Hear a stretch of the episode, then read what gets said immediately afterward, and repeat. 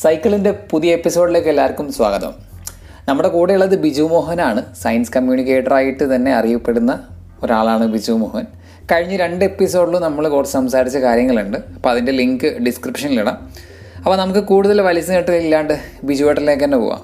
ഇപ്പം കേരളത്തിന്റെ ഇപ്പം നമ്മൾ പറഞ്ഞപ്പോ പോലും കേരളത്തിൽ സയൻസ് കമ്മ്യൂണിക്കേഷൻ കൊണ്ടുവരാൻ പോകുന്ന ഒരു ഓർഗനൈസേഷൻ കേന്ദ്രത്തിലേക്ക് നോക്കിക്കഴിഞ്ഞാൽ ഇപ്പൊ വിജ്ഞാൻ പ്രസാർ അല്ലെങ്കിൽ അത്തരത്തിലുള്ള സയൻസ് കമ്മ്യൂണിക്കേഷൻ ചാനൽ ആയിട്ട് തന്നെ ഫണ്ട് ചെയ്ത് നിലനിൽക്കുന്ന കുറെ ഓർഗനൈസേഷൻസ് ഉണ്ട്. ആ തരത്തിൽ കേരളത്തിൽ ഇതുപോലൊരു സർക്കാരിന്റെ ഫണ്ടിൽ തന്നെ അതായത് പ്രോപ്പറായിട്ട് സയൻസ് കമ്മ്യൂണിക്കേഷൻ എന്ന് പറയുന്ന സാധനം തന്നെ വേണമെന്നുള്ള അഭിപ്രായം തോന്നിയിട്ടുണ്ടോ എപ്പോഴെങ്കിലും. അതിനു വേണ്ടിയിട്ട് നമുക്ക് എന്ത് എന്താണ് അതിലേക്ക് ഒരു നമ്മൾ എന്ന് പറഞ്ഞാൽ സാധാ ഇതുപോലെ കലക്റ്റീവായിട്ടുള്ള ചേർന്നിട്ട് ശാസ്ത്ര പ്രചരണത്തിന് വേണ്ടി ഗവൺമെന്റ് ഇനീഷ്യേറ്റീവ്സ് വേണമെന്നുള്ളൊരു നിലപാടുണ്ടോ? ആ, തീർച്ചയായും. കാരണം ശാസ്ത്രത്തെ പ്രചരിപ്പിക്കേണ്ടതിന്റെ ചുമതല സർക്കാരിനും ഉണ്ട്. അതിൽ യാതൊരു സംശയവുമില്ല. കാരണം സമൂഹത്തെ നിയന്ത്രിക്കുന്ന ഗവൺമെന്റിന്റെ ഏറ്റവും മുഖ്യമായിട്ടുള്ള ഒരു റെസ്പോൺസിബിലിറ്റിയാണ് ശാസ്ത്ര പ്രചാരണം എന്ന് പറയുന്നത്. അതുകൊണ്ട് തന്നെ ശാസ്ത്ര പ്രചാരണത്തിന് സംഘടന ഉണ്ടാകേണ്ടത് അത്യാവശ്യമാണ്. കേരള സർക്കാർ പല ഘട്ടങ്ങളിൽ പല സംഘ പല സ്ഥാപനങ്ങൾ ആരംഭിച്ചിട്ടുണ്ടായിരുന്നു. ഉദാഹരണത്തിന് ഭാഷാ ഇൻസ്റ്റിറ്റ്യൂട്ട് എന്ന് പറയുന്നത് ആദ്യമായി ഉണ്ടാകാനുള്ള ഒരു കാരണം തന്നെ മലയാളത്തിലേക്ക് പുസ്തകങ്ങൾ തർജിമ ചെയ്യുക. അതായത് പ്രത്യേകിച്ച് ശാസ്ത്രവുമായി ബന്ധപ്പെട്ട പുസ്തകങ്ങൾ ഇംഗ്ലീഷിൽ നിന്നും മറ്റു ഭാഷകളിൽ നിന്നും മലയാളത്തിലേക്ക് തർജിമിക്കുകയും അതുവഴി ശാസ്ത്ര പ്രചാരണത്തിന് ആക്കം കൂട്ടുകയും ചെയ്യുക എന്ന ഉദ്ദേശത്തോടെയാണ് ഭാഷാ ഇൻസ്റ്റിറ്റ്യൂട്ട് ആരംഭിച്ചത്. അതുപോലെ തന്നെയാണ് ഇപ്പോൾ സീഡിറ്റ് എന്ന് പറയുന്ന സ്ഥാപനം ആരംഭിച്ചത്.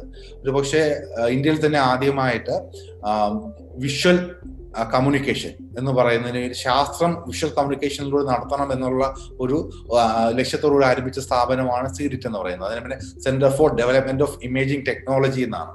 അപ്പോൾ ഇന്ത്യയിൽ തന്നെ ആദ്യമായി ഒരു പ്രാദേശിക ഭാഷയിൽ സയൻസ് വീഡിയോ മാഗസീൻ ഉണ്ടാകുന്നത് മലയാളത്തിലാണ് ഇപ്പോൾ ഉദാഹരണത്തിന് ശാസ്ത്ര കൗതുകം എന്ന് പറയുന്ന ആ പ്രോഗ്രാം ഞാൻ കോളേജിൽ പഠിക്കുമ്പോഴാണ് ശാസ്ത്ര കൗതുകം ഒരുപക്ഷെ ആദ്യമായി ടെലികാസ്റ്റ് ചെയ്യപ്പെടുന്നത്. അപ്പോൾ അതിന്റെ രണ്ടാമത്തെ സീസണിൽ ഞാൻ പ്രൊഡ്യൂസറായി ഉണ്ടായിരുന്നത് ഒരു ഭാഗ്യമായിരുന്നു. അപ്പോൾ ഇത്തരത്തിൽ മാത്രമല്ല ഞാൻ പഠിച്ച കോഴ്സ് എന്ന് പറയുന്നത് സയൻസ് കമ്മ്യൂണിക്കേഷൻ ആണ്. Diploma in science and development communication അത് ഒരുപക്ഷെ ഇന്ത്യയിൽ തന്നെ ആദ്യമായിട്ട് ആരംഭിക്കുന്ന ഒരു സ്ഥാപനം സീഡിറ്റ് ആണ്? പക്ഷെ ഇന്ന് അൺഫോർച്ചുനേറ്റ്ലി സീഡിറ്റിന്റെ സയൻസ് കമ്മ്യൂണിക്കേഷനുമായി ബന്ധപ്പെട്ടുള്ള വർക്കുകൾ വളരെ കുറവാണ്. ശാസ്ത്ര പ്രചാരണമല്ല സീഡിറ്റിന്റെ മെയിൻ വർക്കായി മാറിയിരിക്കുന്നത് എന്നതൊരു നിർഭാഗ്യകരമായ ഒരു കാര്യമാണ്. കാരണം എല്ലാ സ്ഥാപനങ്ങളും സ്വയം പര്യാപ്തമായിരിക്കണം എന്നുള്ള നിർബന്ധത്തിലേക്ക് സർക്കാർ പോകുമ്പോൾ അല്ലെങ്കിൽ സർക്കാർ അങ്ങനെ അതിനുവേണ്ടി സമ്മതത്തിൽ അടിപ്പെടുമ്പോൾ ഉണ്ടാകുന്ന ഒരു പ്രശ്നമാണ്. കാരണം സയൻസ് കമ്മ്യൂണിക്കേഷൻ എന്ന് പറയുന്നത് ഒരു വ്യാവസായികമായ രീതിയിൽ സമ്പാദിക്കാൻ സാധിക്കുന്ന അല്ലെങ്കിൽ സമ്പത്ത് ഉണ്ടാക്കാൻ സാധിക്കുന്ന ഒരു മേഖലയല്ല. അപ്പൊ അതിന് സ്റ്റേറ്റ് ഫണ്ടിങ് അത്യാവശ്യമാണ്. സ്റ്റേറ്റ് അതായത് സാമ്പത്തികമായിട്ട് വരുമാനമില്ലെങ്കിലും ഇത് സർക്കാരിന്റെ ഉത്തരവാദിത്തം എന്ന് തിരിച്ചറിഞ്ഞുകൊണ്ട് അക്കാര്യത്തിൽ ഫണ്ട് ചെയ്യേണ്ടത് ചുമതല സർക്കാരിനുണ്ട്. ഇപ്പോൾ കേരളത്തിൽ ഒരു പക്ഷേ ഇന്ത്യയിൽ മറ്റു സംസ്ഥാനങ്ങൾക്കില്ലാത്ത വളരെ ഇമ്പോർട്ടന്റ് ആയിട്ടുള്ള ഘടകം കേരളത്തിൽ നിരവധി ശാസ്ത്ര ഇൻസ്റ്റിറ്റ്യൂട്ടുകളുണ്ട്. സയൻസുമായി ബന്ധപ്പെട്ട സ്ഥാപനങ്ങളുണ്ട്.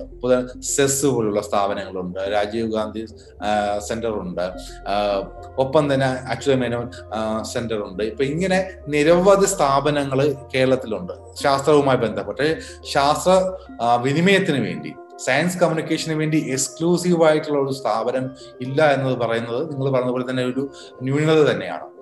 കേരളത്തിൽ അങ്ങനെ ഒരു സ്ഥാപനം ഉണ്ടാകേണ്ടത് വളരെ അത്യാവശ്യമാണ്. ഇന്നിപ്പോ പരിഷത്ത് പോലെയുള്ള ഒരു നോൺ ഗവൺമെന്റ് ഓർഗനൈസേഷൻ ആണ് ആ പ്രവർത്തനം ചെയ്യുന്നത്. പക്ഷെ അത് പോരാ. സർക്കാർ തന്നെ അതിന്റെ ഒരു പോളിസിയുടെ ഭാഗമായിട്ട് ശാസ്ത്ര പ്രചാരണം ലക്ഷ്യമാക്കിക്കൊണ്ട് ഒരു പ്രസ്ഥാനം അല്ലെങ്കിൽ ഒരു സ്ഥാപനം ആരംഭിക്കുന്നത് വളരെ അത്യാവശ്യമാണ്. ബിജു മോഹനുമായിട്ടുള്ള സംസാരം ഇവിടെ തീരുന്നില്ല. ഇനി വരുന്ന എപ്പിസോഡുകളിൽ കൂടെ അദ്ദേഹത്തിന്റെ ശബ്ദം നമ്മുടെ കൂടെ ഒപ്പം ഉണ്ടാവും.